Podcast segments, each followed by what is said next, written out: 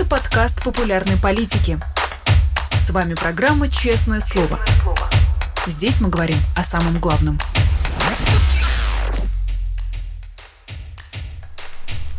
Привет, друзья! В Москве 19 часов. Вы смотрите «Честное слово». Меня зовут Ирина Алиман. А вы, помимо того, что смотрите, наверняка еще ставите лайки, пишите сообщения в чате, задаете платные вопросы через суперчат, либо с помощью friends.politica.media, и также поддерживайте нас наверняка на Патреоне, также становясь спонсором нашего канала на Ютубе. Мои традиционные гости уже четвертую неделю становятся Мария Певчих, заслуженная, почетная, я бы сказала, экстремистка России, объявленная в заочный розыск на этой неделе. Вечер в хату, Мария Константиновна. Часик в радость, Ирина.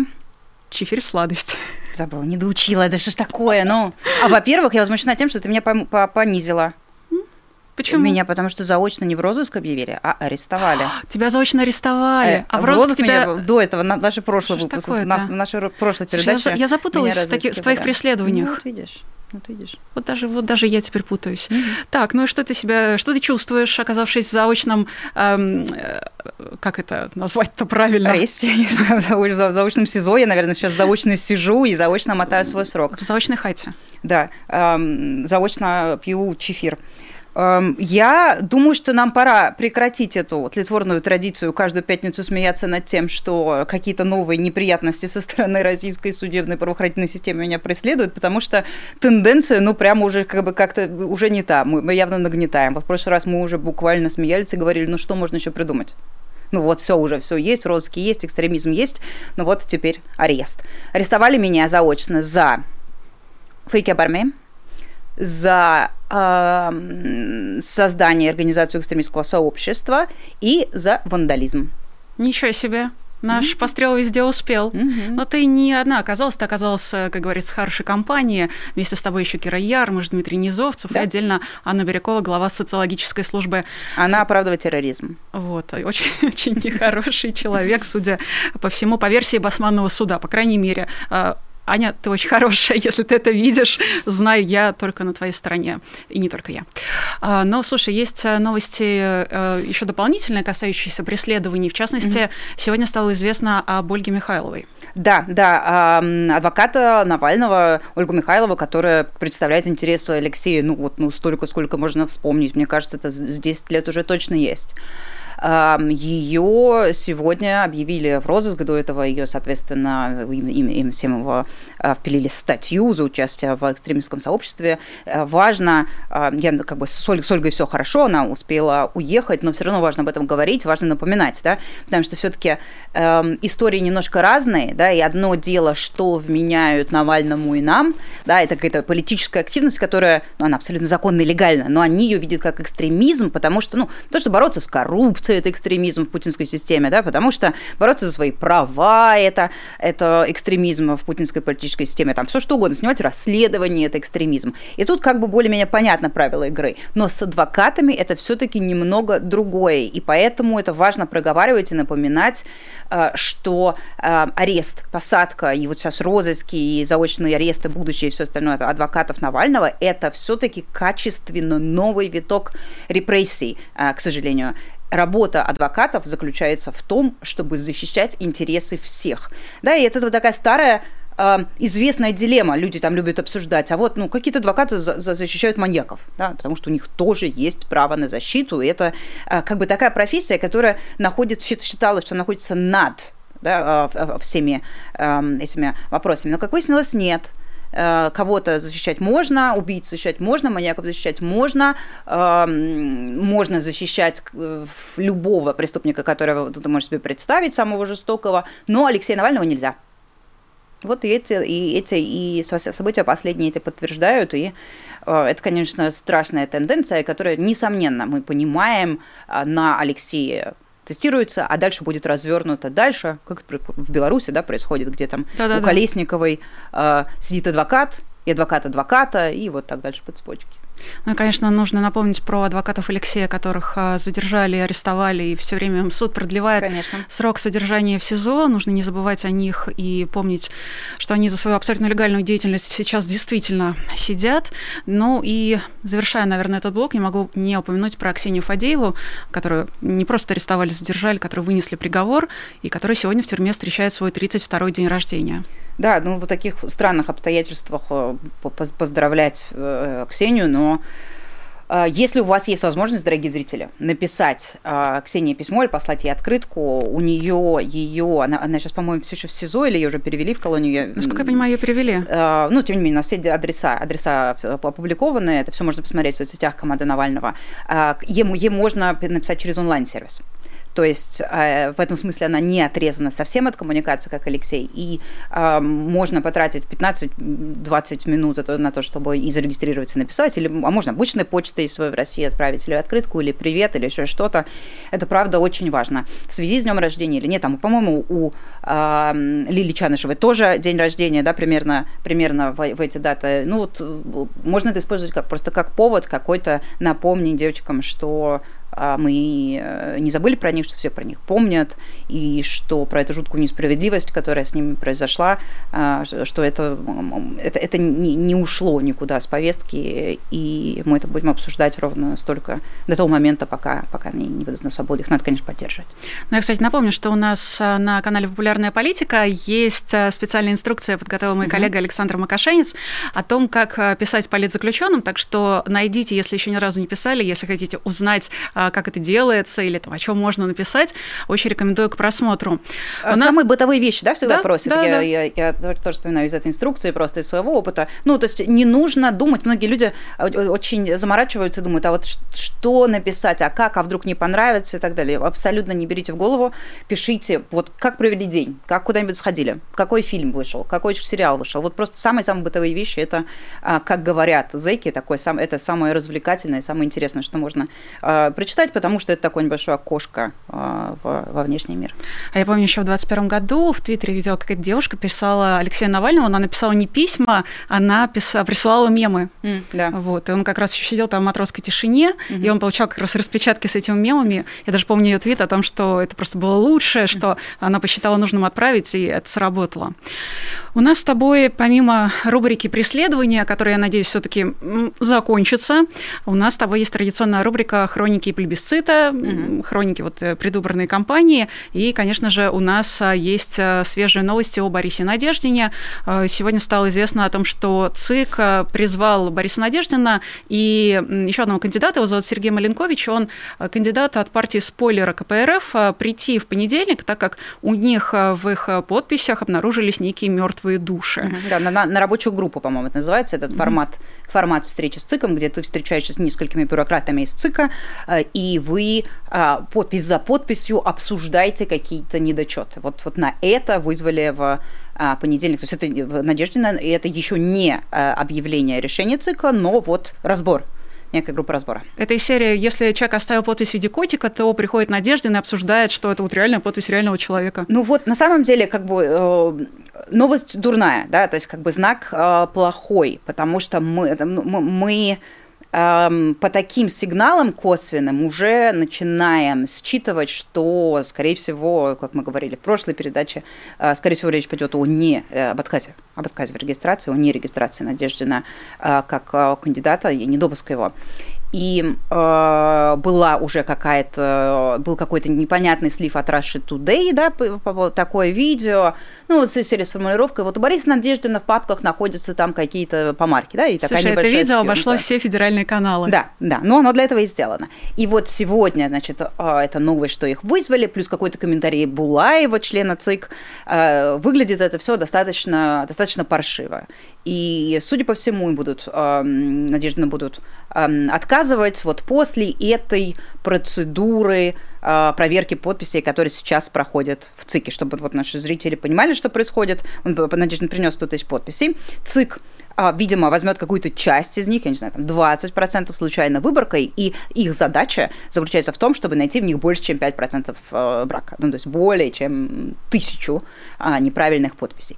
И в нормальном мире, если бы мы вели с тобой передачу в прекрасной России будущего, в нормальной хотя бы России будущего, то роль ЦИКа бы заключалась в том, чтобы, наоборот, способствовать кандидату попасть на выборы, чтобы отсеять, ну, какой-то, ну, совсем уже трэш, да, и ужас, какую-то там клоунаду, ну, и просто, очевидно, фейковых кандидатов, которых нету подписей, и, наоборот, помочь тем, у которых, очевидно, есть поддержка, поучаствовать. Это же не вопрос, они же не решают, победит Надеждин или нет, или победит какой-то там другой кандидат там, в Мосгордуму, или какие там еще были громкие эти подписные скандалы с верификацией. Они не решают, они просто решают, будет человек в бюллетене или нет. Но у нас ЦИК во главе с Александром Памфиловой ведет себя совершенно по-другому. То есть у них просто как будто другая задача вписана вот в их job description, да, вот в их техническое задание. Их техническое задание – это отказать.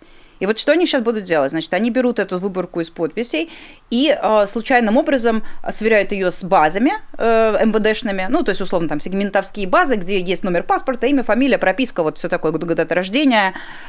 И вторая стадия – это с каллиграфией они разбираются, соответственно, почерковед решает, находит, что на странице 1 четвертая подпись сверху поразительно похожа на вторую подпись снизу на листе 114, да, и якобы выполнена одной рукой. Это все полная фикция. Базы эти МВД, с которыми они сверяются, сами кишат ошибками. Знаменитая Дарья Тимурович. Это кейс, по-моему, из Новосибирска, да, когда подпись не приняли у нас, потому что в базах МВД некто значилось как Дарья Тимурович, а мы написали Дарья Тимуровна. И она сама написала Дарья Тимуровна, представляешь? Какой ужас. Удивительно. Да, как зачем она это сделала, да. И вот таких ошибок очень много, и, естественно, когда перед этими жуликами с ЦИКа стоит задача придираться ко всему, вот они сейчас этим занимаются на протяжении там, 10 дней или скольких они проверяют эти подписи. И в понедельник, видимо, они покажут нам хотя бы часть результата своей работы. Типа, вот мы нашли, у вас здесь 7 похожа на 1, да? Или там у 8 плохо прописана 5. Отказ, отказ, отказ. Вот этим они сейчас и занимаются. Мне не нравится давать плохие прогнозы, мне не нравится говорить, там как-то нагнетать и все остальное, но мы обязаны быть честными с нашими зрителями, мы обязаны давать объективную картину. Вот пока выглядит так, что вот этим вот крючкотворством, которым сейчас занимается ЦИК, вот это все покажут в понедельник, еще как бы подготовят, да, людей к мысли о том, что Надежда не зарегистрирует, а потом в какой-то момент вот просто объявят. Это еще, знаешь, дополнительные как бы вот такие вот наблюдения на эту тему. Это вот снятие с регистрации всех твоих любимцев, которых мы обсуждали в прошлый раз. Кто там и Бабурин, и Богданов, Ники Баташов, одна Рада Русских держится. Да, и Рада Русских. Их же... Ладно, забудем Раду Русских. Нет, я официально заявляю, что она моя героиня в данном случае. Ну, во-первых, должен быть кто-то, кто действительно создает вот эту клоунскую какую-то атмосферу. Видимо, без этого никак. И Рада прекрасно с этим справляется, потому что она, по-моему, она сдала всего 476 подписей, что-то, менее 600, сказав, что все деньги от своей предвыборной кампании она потратила на спасение животных из Бурятии. В Бурятии, кстати, напомню, что недавно приняли закон об отстреле бездомных животных, и вот она заявила, что она оттуда животиночек спасала. Мне не очень понравилось, когда она сказала, что если ее зарегистрируют, она поедет в оккупированный Донецк. Она сказала, что она поедет в приют для животных и, собственно, им тоже денег даст. А когда она сказала, прости меня, пожалуйста, что она экстрасенс или кто она там, колдунья? Это она сказала давно. Это я... Это великолепно. Иногда, когда ты очень сильно устаешь от чудовищной хтонической жути, которая на тебя валится из новостей, ты приходишь домой, ты включаешь какое-то интервью Рады... И ты включаешь Раду Русских. Мой мозг просто расслабляется в этот момент, потому что она несет такую чушь, такой бред, но она делает это так уверенно. Я завидую ее самооценке просто. Вот, что, в принципе, я готова все простить, ну и плюс ее вот этой прекрасной непосредственности. Она сказала, что ее победа будет худшим исходом, если она победит на этих выборах, это будет худший исход для всех. Ну, типа, как бы, она вообще пришла только потренироваться. Да. Я считаю, что она молодец. Ну, на самом деле, из этих вот из всей этой конгломерации фейковых кандидатов, наверное, интереснее всего сконцентрироваться, наверное, только на Бабурине, потому что он такой более системный, более понятный. Вот он уже против Путина шел на выборы, тогда, когда против Путина в 2004, что ли, году, ну, просто там охранник Жириновского шел или еще кто-то. И у него какая-то более-менее хотя бы осознаваемая политическая история. И то, что он снялся, он же еще снялся под каким-то абсолютно нелепым предлогом, потому что он все собрал, принес, а потом отказался получать удостоверение кандидата. Это указывает на то, ну, если мы пытаемся проанализировать, что план администрации президента меняется, там, рушится, как-то переписывается и так далее. Потому что, ну, во-первых, зачем было тогда устраивать весь этот сбор изначально, зачем она было выдвигаться, зачем была вот эта вот вся команда клоунов, которая должна была каким-то образом оттенять адекватного Путина, да, в их картине мира. Но теперь они переигрывают. Вот, и вот, смотрите, вам прям вот настоящий признак того, что они переигрывают, потому что они не допускают всех кандидатов, которые придуманы, что будут устраивать этот карнавал, а оставят, соответственно, только вот совсем системных Слуцкого и кандидат КПРФ Харитонова и вот, ну, как бы, и видимо, Даванкова, да, это вот, возможно, небольшой сюрприз, который мы даже не ожидали, что там будет. Вот все, как бы, происходит сушка там все, любого веселья, которое может быть, любой интриги, которая может быть, и им даже не хочется, чтобы были карнавальные кандидаты. Пересмотрели. Я думаю, что это пересмотр стратегии связан в первую очередь с Надеждиным, конечно, с тем, что в администрации президента напугались эффекта Надеждина, напугались очередей, вот этой вот популярности, его выступления, его интервью, всего прочего, и решили, что нет, братья, нет. Типа, не время сейчас забавляться, да, не время сейчас пробовать какие-то более замысловатые комбинации, давайте-ка вот прям по-простому все делать. Ты знаешь, у Бориса Надеждина же есть еще одна угроза, помимо ЦИКа, угроза это в лице Виталия Бородина, стукача и доносчика всей Руси. Он же написал заявление на то, чтобы, значит, Надеждина признали иноагентом. Я напомню, сегодня пятница, есть еще одна пятница через неделю, что не только очередной день выхода нашего честного слова с тобой, но и там потенциально еще один вариант для него, как раз тогда должно быть решение ЦИКа примерно в конце следующей недели. Собственно, тогда Надеждин снова может быть признан, почему бы и нет, иноагентом. А я напомню, что у Бородина и у Надеждина была стычка на шоу Андрея Норкина на НТВ, это было типа в мае прошлого года. Они тогда как раз обсуждали доносы Надеждина на Лею Хиджак, он написал, значит, чтобы ее проверить. Надеждина, наверное, все-таки. Да-да-да, Бородина. Недостаток кофеина в моем организме сказывается. Значит, Надеждин просто с ним спорил очень активно, когда Бородин сказал, что вот Лею Хиджакову надо проверить, она террористка, а Бугачёву надо проверить, она экстремистка, какого-то еще надо проверить. И Надеждин такой, в смысле? Какой экстремистка? Какая террористка? Бородин тогда настолько перевозбудился, что встал и вышел из студии. Он потом еще на Норкина написал донос. Ну вот, на всех написал донос, и на Надеждина тоже. Ну, тоже непонятно, как бы, насколько... Иногда все эти бородинские фокусы, они как-то срабатывают, иногда нет.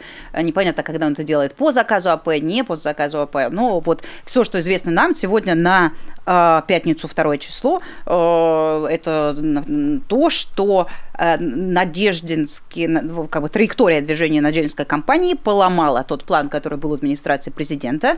Он сломан сейчас, и вопрос, вот как его сейчас пересоберут. из тех там старых кусочков, которые были. Мы же понимаем, что отодвинули других кандидатов, ничего, там никакого развлечения, веселья не будет. Остается вопрос, там, оставит ли Надеждина. Теоретически этот шанс все еще есть, но просто вопрос. Я не думаю, что Кириенко настолько дерзок, чтобы этим, чтобы рисковать с таким, потому что по разным опросам Надеждин набирает чуть ли не, там, не до 10% в чистом рейтинге. Может быть, 5 лет назад его бы еще допустили, да, 6 лет назад, соответственно. А сейчас уже времена другие, война, Путин другой. Не в смысле бункерный или банкетный. Или Удмурт, да, или Говорун. Кругляк еще есть. Хотя, возможно, и другой. Мы не забываем, да, то, что Валерий Соловьев еще не отзывал свою теорию по поводу того, что Путин уже который месяц находится в холодильнике на Валдае. И команда Кириенко, очевидно осторожничает. Ну, как бы мы в следующую пятницу уже сможем все обсудить более предметно и детально. Сейчас мы это все немножко вилами по воде. К следующей пятнице мы будем знать результат, мы его обсудим здесь и решим, собственно говоря, что делать дальше. Потому что вне зависимости от регистрации или не регистрации Надеждина, несмотря на то, что по-разному, но идти надо все равно к одному и тому же, к максимальной дискредитации Путина, к максимальному урону путинскому режиму. Одним путем, более простым, если Надеждина зарегистрирует, или другим путем, который тоже нам надо всем придумать и согласиться, действовать как-то скоординированно в случае, если Надеждина не зарегистрирует. Ну вот по поводу координации, это как раз «Полдень против Путина». Угу. Вы вчера выпустили ролик вместе с Иваном Ждановым, да. У Алексея Навального вышел пост о «Полдне против Путина». И, честно говоря, поправь меня, если я ошибаюсь, но для меня это выглядит как самое настоящее объединение оппозиции. Но в только смысле, да. Не все оппозиции в изгнании, а, собственно, ФБК вместе с оппозиционерами в России, например, потому что Юлия Галямина призывала к этому. Да, она активно очень про это рассказывала. Это придумал Резник, эту штуку, но потом ее подхватили очень много людей. И идея очень простая. И вот она в том числе отвечает на вопрос, что нам делать после того, как Надежда не зарегистрирует, что мы не должны опускать руки, что все равно надо что-то пробовать делать. Идея проще некуда. Я надеюсь, что как минимум уж все зрители этой нашей передачи обязательно в этом поучаствуют. В последний день голосования, в воскресенье, 17 марта, прийти на избирательный участок в назначенное время, в 12 часов в полдень, соответственно, по своему часовому поясу. Мы посчитали и прикинули, что, конечно же, не получится обеспечить это все на каждом избирательном участке по всей России, потому что, просто даже то, как Россия заселена, и густость населения, размеры городов, это не позволяет этого делать. Но есть города, в которых это точно сделать получится. И по удивительному совпадению, это те же самые города, в которых будет проходить электронное голосование. И мы предлагаем сконцентрироваться именно на тех городах, на тех регионах, где будет проходить электронное голосование, потому что у нас есть болезненный опыт того, как электронным голосованием результаты и переписываются, да, вот просто наших огромных кампаний умного голосования в Госдуму, когда мы вытянули, там, выгрызли офлайн победу на участках в округе Михаила Лобанова, где вместо него выиграл пропагандист Евгений Попов, еще 10 или даже больше округах. И все это просто переписали за ночь электронным голосованием. Вот сейчас мы увидим это все распространяющееся на всю страну. И единственный ответ, который можно придумать в рамках разумных рисков, я не говорю, что вообще без каких-либо рисков, бог его знает, Россия, к марту месяцу, к 17 марта такими темпами можно придумать самое безумное какой-нибудь закон о том, что в 12:00 все участки теперь обязаны проводить обязательную, я не знаю, дезинфекцию или еще что-нибудь, или закрываться там ровно на какое-то время, обед. Или обед, чай, перекур, все что угодно. Обработка, какая-нибудь санитарная обработка в свете антиковидных мероприятий. Естественно, что-то можно придумать. Но пока это не придумано, и пока вроде как бы ничего не должно нас останавливать от того, чтобы просто в назначенный час прийти и проголосовать против Путина и посмотреть своими глазами на тех, кто пришел вместе с тобой. Если в Москве уговорить 500 тысяч человек, а это реально, даже вот в 2013 году больше, чем это, 600 с лишним тысяч человек голосовало за Навального мэра, его много голосований, участвуют сопоставимые цифры. это уже будет значить, что счет людей на участках пойдет на сотни. Если уговорить там 1 миллион, то, соответственно, количество это увеличивается. И я призываю всех всячески начинать к этому готовиться. Соседи, родственники, все, кто, как бы, вы же там понимаете, как, кто примерно может прийти на ваш участок. Да? Это те люди, которые с вами прописаны рядышком. Как правило, это могут быть ваши, не знаю, бывшие однокурсники, бывшие одноклассники, друзья детства, знакомые знакомых, соседи в первую очередь и так далее, и так далее. Все, кого вы видите. Родительский чатик. Родительские, я знаю, соседские, есть такие. Соседские чатики, да, чатики, как и ЖКХ, вот это вот все. Надо начинать, и надо уговаривать, и объяснять, что это малое действие, относительно не рискованное, не опасное, но у которого есть потенциал очень вдохновляющий, такой же, как был у очередей надеждинских по сбору подписей. Пока тьфу-тьфу-тьфу, ничего ни с кем не случилось. Надеемся, что и в этот раз тоже ничего не произойдет. Приходите, участвуйте в акции «Полдень против Путина» в 12 часов. Все, я уверена, к тому моменту придумается и лозунг, и подпись, и какая-нибудь, или тайный знак, возможно, какой-то, который все будут друг другу подавать и подмигивать, тем самым понимая, что люди единомышленники, и поэтому оказались в этот час там одновременно. В общем, давайте над этим работать, мы будем вкладывать максимум усилий в эту акцию до выборов.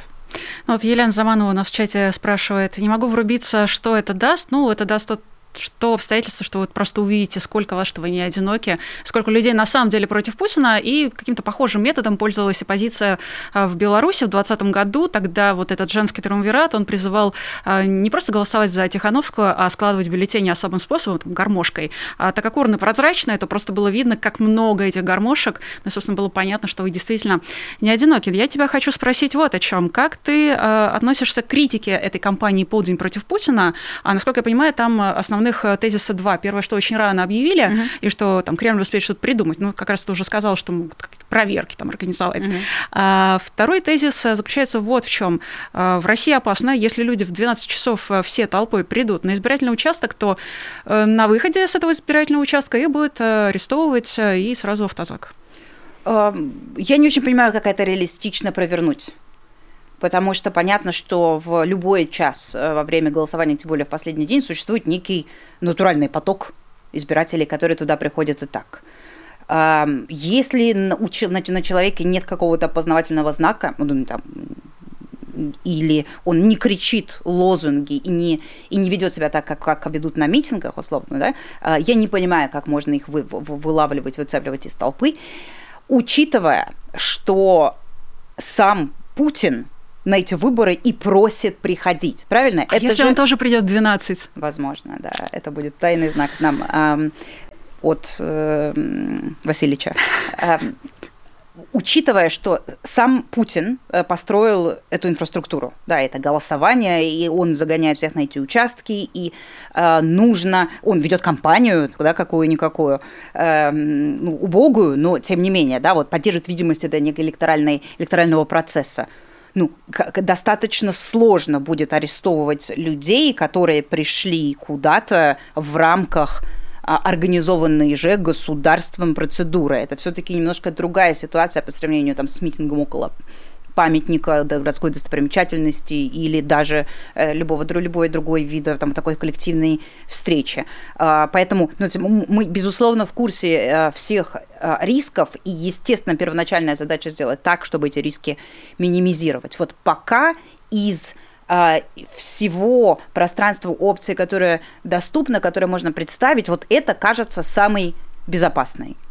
Поэтому пусть сейчас Кремль сидит и думает, как на это ответить. Запретить полдень, перевести часы, объявить о закрытии каких-то участков. То есть это теперь их проблема, и чем больше людей согласится в этом поучаствовать, чем больше у нас будет каких-то этих больших фотографий, съемок с этих участков, тем сложнее это в результате кумулятивным эффектом будет для Кремля. И это же и символизм этого всего тоже очень важен. Вопрос Критики очень часто говорят, которых ты упомянул, что, мол, нет, надо просто прийти и переголосовать Путина, да, накидать за Даванкова, и вот все увидят, что в урнах будет такой результат, и вот потом Путин проснется, увидит, что у него, что в урнах 60%, я не знаю, за Даванкова. Да, и заплачет и уйдет. Заплачет и через 2 недели уйдет. Вот это обман. И это неправда, и нехорошо, и, мне кажется, неэтично продавать людям такую мечту, потому что эта мечта неизбыточная. А в то время как мечта про то, что ты в Москве придешь, увидишь на своем участке 100 человек, это много, 100 человек, ну, как бы, вдумайтесь, так, 30 человек – это много на одном участке, там, так, 50, 70 и 100, тем более. Это уже более реалистично. Результаты, к сожалению, перепишут дегом. Перепишут электронным голосованием имени Алексея Венедиктова, выдадут протоколы и скажут, что вот, ну вот видите, ногами проголосовали по одному, а вот в результате электорат Путина, он настолько подвергся цифровизации, они такие продвинутые компьютерные пользователи, что они все решили голосовать электронно. Ну или на участках. Сейчас на участках прям дают талончик, да. чтобы голосовать, хоть ты физически там, но все равно голосовать электронно. Там есть ДЭК переносной. А, даже знаешь, есть какой ДЭК, с которым люди ходят, ну, в общем, когда голосуют бабушки или маломобильные люди, то к ним же приходят, собственно, из комиссии. Так вот у них есть чемоданчик с переносным ДЭКом. Так что даже домой к вам придут с дегом. С чем-то другим у них тоже есть чемоданчик, в принципе. Это мы с тобой обсудим чуть позже. Да? Я пока хотела сказать про еще одну акцию, которая проходит регулярно в 12 часов, и завтра тоже будет, завтра 3 февраля в Москве. А в Александровском саду ее проводят жены, родственницы мобилизованных, и сейчас в первый раз они предлагают присоединиться, собственно, своим соратницам, другим родственницам мобилизованных, просто из других городов приехать завтра в Москву и выступить вместе, а также просто всем равнодушным, кто родственником мобилизованных не является, но тоже предлагает всем прийти с белыми платками либо с белыми шарфами. Они традиционно в это время кладут цветы к могиле неизвестного солдата. У меня буквально вчера была в теме дня одна из представительниц, наверное, самая медийная, Мария Андреева. Вот она как раз анонсировала, что следующая акция завтрашняя будет отличаться. Отличается она тем, что теперь это вот буквально акция, у которой есть, собственно, визуальный язык. У нее есть свой, как бы, слоган «Бессрочная мобилизация. Завтра 500-й день этой самой мобилизации». У них есть четкие требования, они против ротации, они хотят, чтобы случилась демобилизация как раз, и у них есть уже более оформившееся движение, как мне кажется, они сильно прогрессируют. Да, конечно, было заметно на этой неделе, что появились вот эти приглашения, эти постеры, на них написано 500, такая крупная цифра, потом у них даже, по-моему, какие-то появились там плакаты какие-то запоминающиеся, и действительно видно, что с каждой неделей, когда эти женщины проводят свою акцию, они их проводят уже несколько недель подряд, ярость их и смелость заметно растет. И вот сейчас почему это событие заслуживает внимания? Потому что они действительно в первый раз пригласили присоединяться всех в широком смысле слова. Там сначала речь была и про сестер, и про родственников, и так далее, но по последним формулировкам они буквально приглашают всех, кто хочет их поддержать, прийти завтра в 12 часов в Александровском саду. Да-да-да. Они встречаются всегда в одном и том же месте, кладут цветы к вечному огню. Да, могиле неизвестного солдата. Ну, в общем, они как-то так каждую субботу, они на самом деле по-разному свои акции проводят. Иногда они приходят потом к Минобороны, иногда они вот буквально пару недель назад ходили в избирательный штаб кандидата в президенты Владимира Путина. Да, и там их доверенные лица Путина объяснили женам мобилизованных, что они неправы. Абсолютно неправы. Что все хорошо, что это огромное счастье, да, что их родные и близкие 500 дней назад были просто вырваны из обычной жизни, люди, не имеющие никакого отношения к войне, и отправлены туда. Это им все там очень подробно объяснили. Вот. И начинается все, да, стандартно в Александровском саду в 12 часов. Да, 12 часов. И я бы сказала на этом моменте, подпишитесь на их телеграм-канал, потому что это очень обычная форма поддержать кого-то, да, там в большом эфире рассказать о чем-то. Но сегодня я узнала, что на их телеграм-канал подписаться невозможно. Потому что телеграм-канал, потому что их носят плашку, его наделили плашкой «фейк». И, если честно, я не осознавала, поэтому решила в эфире тоже рассказать эту штуку, что когда у тебя стоит плашка «фейк» в Телеграме, и еще вопрос о генезисе этой плашки, да, и почему Павел Дуров уже несколько недель, которые это все происходит, ее не убирает, и по каким-то там абсолютно несостоятельным предлогом того, что ой, там нажаловались, были массовые жалобы или еще что-то такое, эта плашка продолжает там висеть. Но проблема в том, что к такой группе-то нельзя теперь присоединиться из-за этой плашки. И если вот сейчас этот призыв от родственников мобилизованных прийти и поддержать их, не конкретно родственников даже, да, а поучаствовать в этой ситуации, потому что очевидно, что мобилизация, она бессрочная, не только у них, бессрочная и путинская мобилизация тоже. Как только закончатся выборы, сразу снова они расправят крылья все путинские и снова начнут выдергивать людей и снова отправлять их на войну. Чтобы вот прийти и высказаться после этого, хочется, да, иметь, ну, возможность хотя бы узнать, куда и как, и в каком виде. Да? А этого сделать нельзя, потому что телеграм-каналы закрыты. Если ты делаешь скриншот и, допустим, хочешь там другу показать место, время, да, где и когда надо быть в конкретном городе, то вместо скриншота Телеграма у тебя черный экран. Да, вот он не разрешен из-за того, что из этого плашки фейк, который поставил Телеграм. Поэтому, учитывая, что их ресурс так ограничен и обрублен, и искусственно, да, ограничен, потому что я не знаю, сколько бы, если бы не было этого фейка, сколько бы сейчас у них было уже сторонников, сколько бы было подписчиков, сколько было бы участников. Ну вот надо каким-то образом помогать им распространять эту информацию. И в том числе поэтому я надеюсь, что нам удалось до вас донести это все. Если вы поддерживаете, если вы хотите поучаствовать, если вы в Москве, приходите завтра в 12. Ну, я вот уже давно подписана на их канал, сейчас там 39 тысяч подписчиков, какое-то количество из них журналистов, скорее всего, и я надеюсь, что в своих там телеграм-каналах или в своих медиа они дадут какие-то короткие заметки или, может быть, какие-то посты об этом, но я отдельно тоже проговорю, что вообще никакие взаимодействия с их контентом невозможно, поскольку нельзя там давать какие-то реакции, нельзя комментировать, нельзя сохранять контент, например, картинку или там какой-то их плакат нельзя сохранить, ну, помимо того, что вы не можете сделать скрин, вы не можете сохранить, вы можете скопировать текст.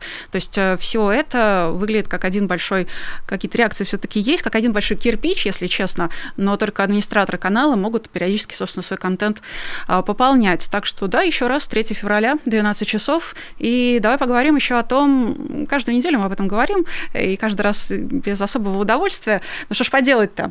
Как жизнь свою живет и что делает тот человек, который забрал мужчин у этих женщин на войну, который развязал эту войну, да, и который упек так много людей за решетку.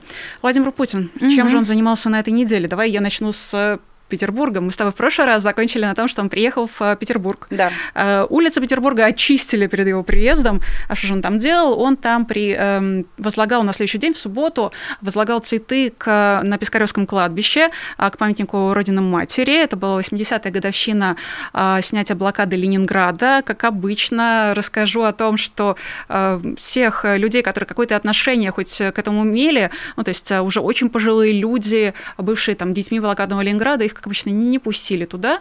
Вы, может быть, видели, наши зрители, кадры, когда Путин в прошлые годы как раз вот приходил, и людей просто за решеткой, за забором держали и не пускали непосредственно к памятнику. В этот раз не было никаких пенсионеров, пожилых людей. Была массовка из фонда «Защитники Отечества». Это фонд «Падчерицы». Падчерица она или племянница? Племянница Владимира Путина. Да, или даже доверенная сестра, или племянница. Ну, то есть какая-то Анна Цивилева, да? Вот она какая-то там близкая родственница. Были участники СВО, так они это называют. Ну, то есть они нагнали там массовку. Но и был Путин, был Беглов, и был охранник с чемоданчиком. Я обещала к этому вернуться. Спасибо. Вот это ты закольцевала, да? Вот в окружении всех этих людей Путин возложил цветы под... Не понимаю, музыку. Ради чего, не понимаю, какой смысл этого мероприятия.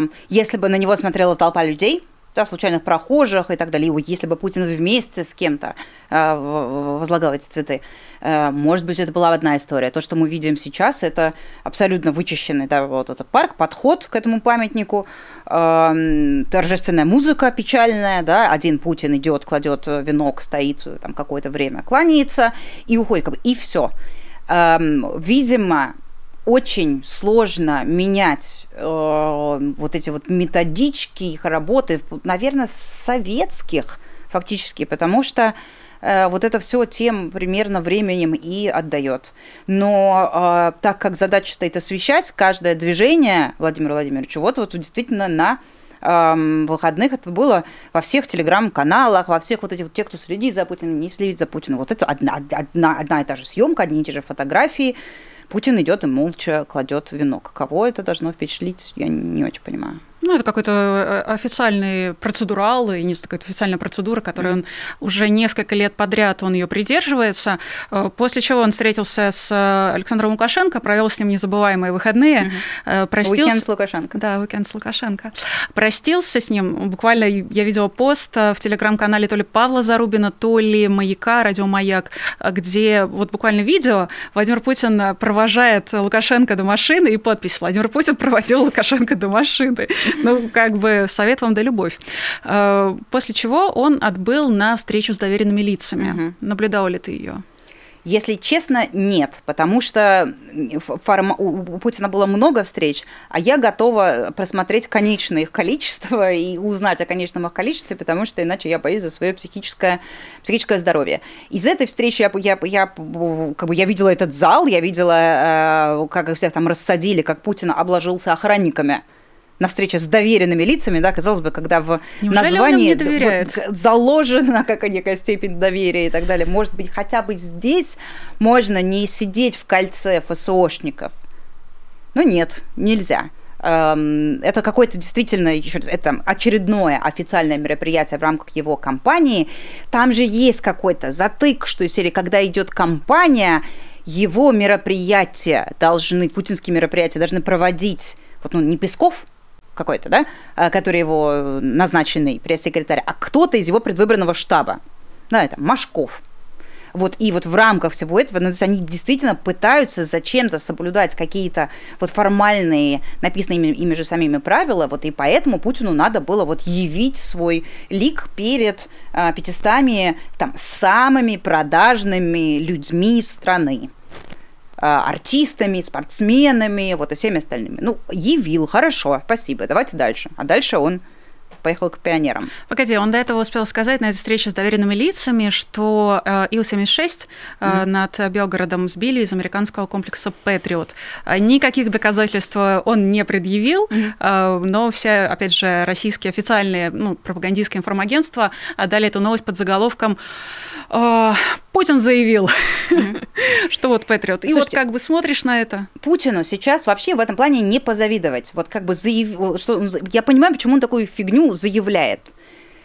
Потому изначально, 2 года назад, Путин заявлял, что он за 3-7 дней завоюет всю Украину, что все ему там присягнут, что Киев, да, будет взят, денацифицирован, демилитаризован. Это все. Вы просто вспомните, насколько громкими были его заявления и планы тогда. Потому что сейчас так очень, подтирается это в памяти. Но это важно помнить, потому что только это позволяет ощутить степень провала Путина, степень провала его планов, его Министерства обороны, да, и слава богу в этом смысле, в этом конкретном смысле, и слава богу. Но мы все еще находимся под рамочным обещанием, что Киев будет взять за 3 дня, а Украина за 7.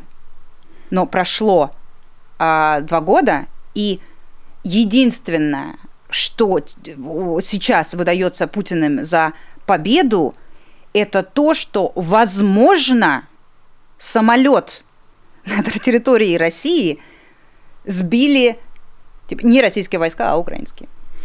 Это все. Это называется, это даже не на безрыбье, это когда ему больше нечего рассказывать, потому что буквально там закончились деревни. 8 лет назад за Славянск сражались, сейчас за Славянск сражаются, и любые достижения на фронте – это буквально безлюдная, сгоревшая дотла деревня, которую Путин торжественно берет. Из-за этого ему и приходится делать такие нелепые заявления, которые на самом деле... ничего не значит. Без этой новости можно было спокойно обойтись. Это не какое-то развитие событий. У Путина не получается своим избирателям предложить то, что он пообещал. Поэтому они просто выдумывают какие-то вещи, либо берут какие-то микроскопические фейк-ньюс и их раздувают. После этого он отправился на выставку ВДНХ, на выставку «Россия», которая действует с 4 ноября, и неизвестно, когда закроется, закончится упараба уже, если честно. Я боюсь, что... «Россия» не закончится никогда. Ирина. Да, я боялась, что у этого тайм-кода будет название не очень хорошее и позорящее меня в определенной степени, но нет, «Россия» не закончится никогда. Спасибо, что выручила. Так вот, он там встретился с пионерами из движения первых, он приехал на закрытие их съезда, спел гимн, они ему рассказали, что отправили 300 тысяч писем. 3 миллиона? 3 миллиона? Да. Очень много писем. Да, я смотрю, ты невнимательно смотрела съезд первых. Маша. Мне стыдно за тебя.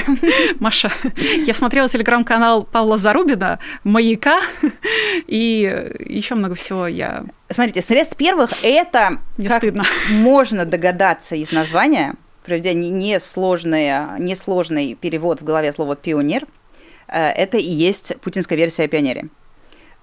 Но когда его создавали, вот это движение первых, я прям отчетливо помню, все обсуждали, ну, конечно, это пионерия, ну, конечно, это оно, типа, галстук будет, ну, вот возрождение советской пионерии. Но они, им, видимо, хотелось, но они напугались и не стали этого делать. То, что Путина тянет в совок всегда, это очевидно. Да? Ну, с одной из первых решений, которые он принял там, 20 лет назад, придя к власти, 24 года назад, он вернул советский гимн. Да? Там слова поменяли чуть-чуть, а музыка осталась. Музыка сталинский, Александрова вернул, да. Сталинский гимн. Да? Ему очевидно вот это вот все. Вот даже эти вот мероприятия, торжественные мероприятия, протокольные, то, как он себе, форматы его встреч, с кем он встречается, это дичайший ужасный совок. И очевидно, что вот в этом советском прошлом они и ищут рецепты для будущего. Спойлер, его там нету, они его не найдут. И почему-то они не докрутили, они побоялись назвать этих детей пионерами, видимо, понимая, что молодежь не будет вступать в пионерию, да, а что не будет вот этого, никто не будет мечтать стать октябренком, никто не будет пытаться получать достаточное количество регалий и достижений, чтобы потом тебя апгрейднули, да, до пионера. И никто не будет гордиться каким-то вариантом галстука, который придумывают в администрации президента. Поэтому они поскромничали, придумали движение первых, там тоже есть какая-то форма, там тоже есть какие-то песенки, танцы, прибаутки и активности, и вот они пытаются как бы в такую недопионерию эту развить. Она какая-то у них стала военизированная, да, то есть в пионерское движение у нас добавилась там щепоточка Гитлер-Югенда, юнармии, да, вот этого всего, и... Перед ними, перед этими детьми выступал какой-то военный в камуфляже, который говорил: дорогие дети, а что вы сделали для специальной военной операции? Они говорят, типа, мы отправили 3 миллиона писем на Донбасс. Вот, ну, они такие, в зону СВО. Да, в зону СВО. Непонятно кому, кого там 3 миллиона. Ну, может, конечно, по несколько писем одному человеку посылали. Нет, у меня есть версия, что они просто забросали письмами территорию. Да, еще почему-то они там сшили им, да, какие-то... Они отправили 130 тысяч швейных наборов. У меня все еще остается вопрос, как они иголки. Они изготовили и отправили. Я не знаю, видимо, я как-то... Ну, швейный набор – это нитки, иголки и пуговицы. Я думала, они что-то сшили, если честно, я так понимаю. Не, ну это швейные наборы, это как бы, ну, не знаю, в поездах бывает. Как они иголки сделали? Из хлебного мякиша. Вот, а потом они пели гимн. Путин пел гимн. Прям голосом, по крайней мере, часть слов он знает, это мы можем заверить всех наших зрителей. И там же, по-моему, была какая-то совсем криповая история, поищите ее в телеграм-каналах, пели песню про дружбу, кто-то со сцены, значит, какая-то... Ну вот, это не было «Замыкая круг», ты назад посмотришь друг, но что-то вот такое. И показывали зал, а в зале, обнявшись, раскачивались. Ой, да. Голикова. Орешкин там был. Орешкин. А кого Голикова?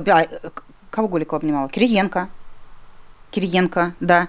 И Орешкина. И, значит, вот и вокруг дети, они все раскачиваются, вот так вот подпевают, песни про дружбы, и такие все улыбаются. Вот. Я не могу, то есть, я не могу понять, как... Неужели это кому-то нравится, кого-то это впечатляет? Я уверена, что даже хотя бы там по просмотрам нашего расследования про Голикову, да, и просто по общему отношению к мадам Арбидол, да, которая стала легендой просто всего и, допустим, антиваксерского движения, и вообще является символом разрушения социальной сферы в России. Вот они показывают эту миллиардершу, владелицу испанских гольф-клубов, португальских вилл, человека сын, ну, пасынок, который заработал миллиарды на вакцине «Спутник», значит, она обнимает другого миллиардера Кириенко, и, видимо, вот это призвано кого-то воодушевить. Преемственность поколений. По-моему, вот это как бы ничего не вызывает, кроме желания, там, я не знаю, придушить или сильно потрясти. Ну, то есть, как бы, что же вы устраиваете за клоунаду какую? Никто вам не верит. Мы понимаем, что Голикову не беспокоит ничего, кроме того, что, допустим, она перестала мочь пользоваться своим частным самолетом. У нее был частный самолет, на котором она приезжала в какой-то момент до ковидные годы. Ну, типа, там... 6-8 раз в год он летал в одно и то же место в Испании, в аэропорте Малаги есть такой специальный отсек, где паркуются частные самолеты, и вот там завсегдатаем был голиковский самолет. Откуда у министра частный самолет, которая замужем за другим бывшим министром промышленности? Прекрасный вопрос. Ну, я уверена, что подкинули. Голикова, она про это. Голикова про эти знаменитые истории про походы в магазине «Шанель» в Москве, где, вот как пишут, она просто вот заходила и за наличные деньги, типа, дайте все.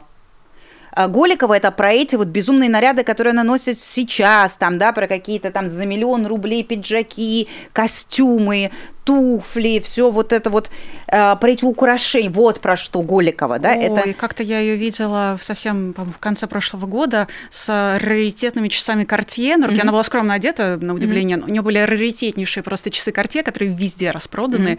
но цена у них что-то типа $500,000. Ну вот ей повезло, какая молодец. Вот Голикова это про это, вот она буквально является символом там проворовавшейся чиновницы, которая еще не просто проворовала на какой-нибудь там нефти или газе, она проворовалась на социальном обеспечении. Ее работой является заботиться о больных, старых, молодых, инвалидах, сиротах, людям, которым нужна какая-либо другая форма поддержки, просто стариках, да, которым нужно, чтобы они получали пенсию, соцвыплаты, льготы на все и так далее. Вот лекарства, вот ее зона ответственности. И, находясь на этом посту, она стала одним из богатейших людей в России, увлекающаяся семья, у нее строит гольф-поля и гольф-клубы по всему миру. Вот в одном из них в Испании мы были, когда расследование снимали.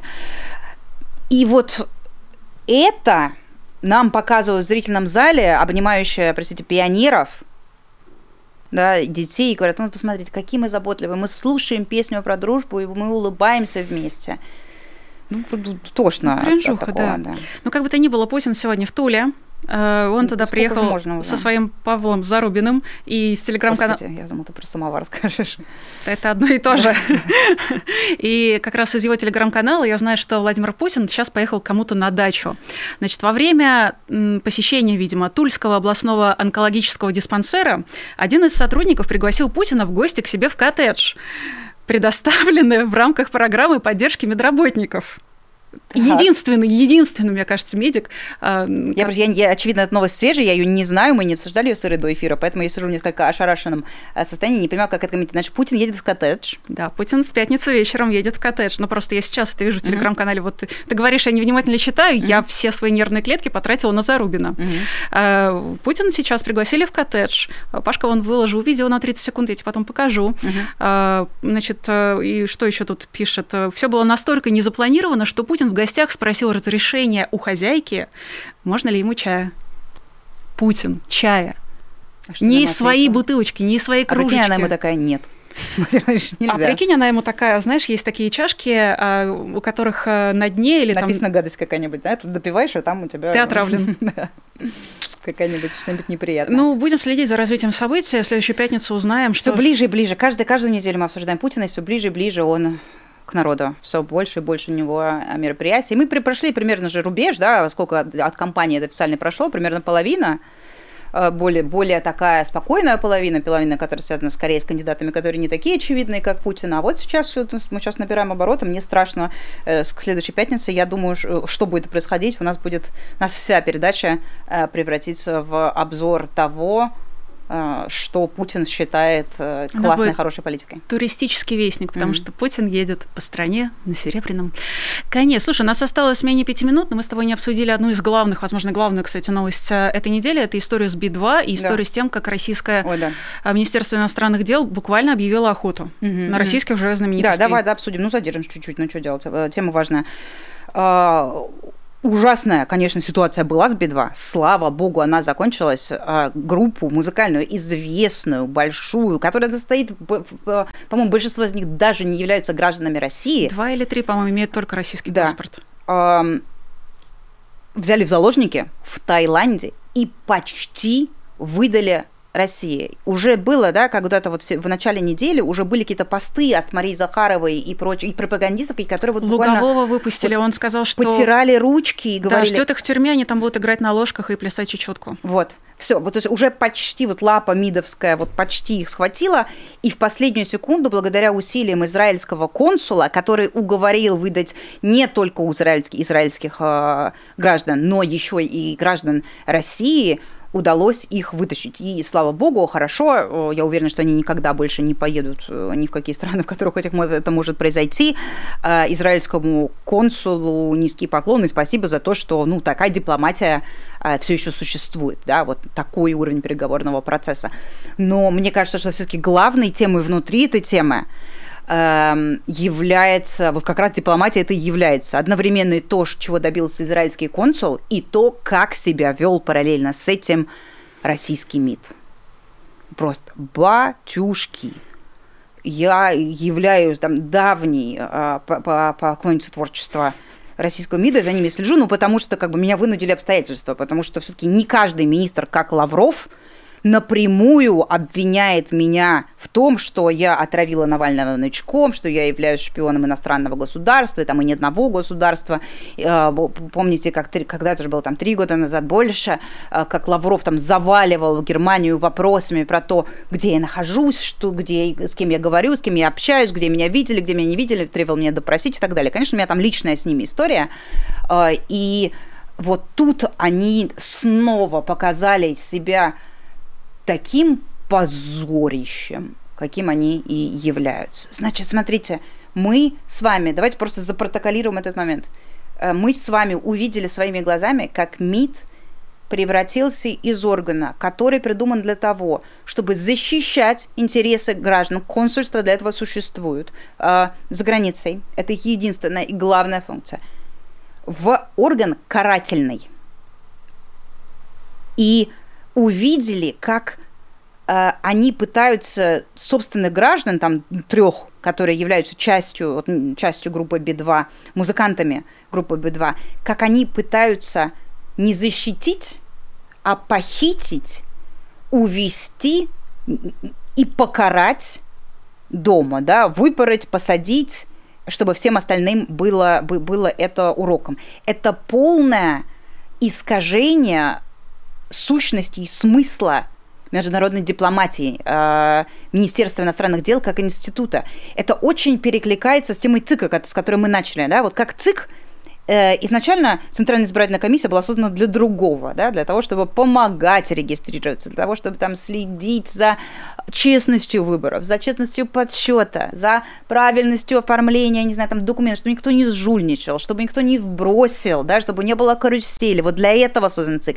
Но Путин, его за время его правления все превращается в какое-то уродство, и ЦИК из этого, не то чтобы он когда-то был нормальным, но из теоретически того, чему он должен был быть, превратился в этого урода, которого возглавляет главная ведьма Элла Памфилова. Она когда-то же была человеком, который буквально за права российских граждан, она же была омбудсменом, она до этого, даже можно говорить, что до этого она была омбудсменом, это уже какая-то гнилая история все равно, потому что это все при Путине, и все равно какая-то форма присяги, диктатору. Но до этого, условно, в 90-е, Элла Памфилова была нормальным, обычным человеком, ну, с демократических взглядов. Она участвовала в выборах, она участвовала в выборах президента, она участвовала в парламентских выборах, можно почитать ее программу, можно посмотреть ее постеры, где она говорит о правах, свободах, демократии, и в целом говорит вещи достаточно правильные, понятные и полностью уместные, соответствующие ситуации. Но и по такому же принципу, значит, МИД превратился из ведомства, которое должно отвечать за статус России за рубежом, за отношения России с другими странами, с огромным количеством других стран на международных площадках, в ассоциациях, в объединениях, в союзах, не союзах, любых формах, да, быть нашим лицом. И в том числе, да, в их же портфолио попадает все, что связано с защитами россиян за границей. Они превратились в другого урода, в урода, который пытается, наоборот, уничтожить и загнобить любых людей, у которых есть российский паспорт, и которые делают не то, что соответствует их вот, видению их начальника, видению их Путина. И, конечно же, то, как стремительно была деградация Министерства иностранных дел, когда-нибудь, я думаю, станет предметом изучения и отдельных там книг, исследований и чего-то еще. Ведь даже в Советском Союзе, в любимом путинском Советском Союзе, советский МИД, тоже МИД страны-диктатора, все равно пытался держать лицо.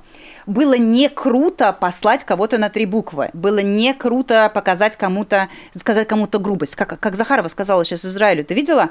Она в твите, там, то ли МИД, то ли она... Да, это официальный твиттер Министерства иностранных дел, который ведет, да, собственно, Захарова, я даже процитирую. Ага. «С пониманием мы относимся к попыткам израильских дипломатов продемонстрировать возможности по освобождению, если не заложников, то музыкантов». Вот ровно эту цитату я и искала.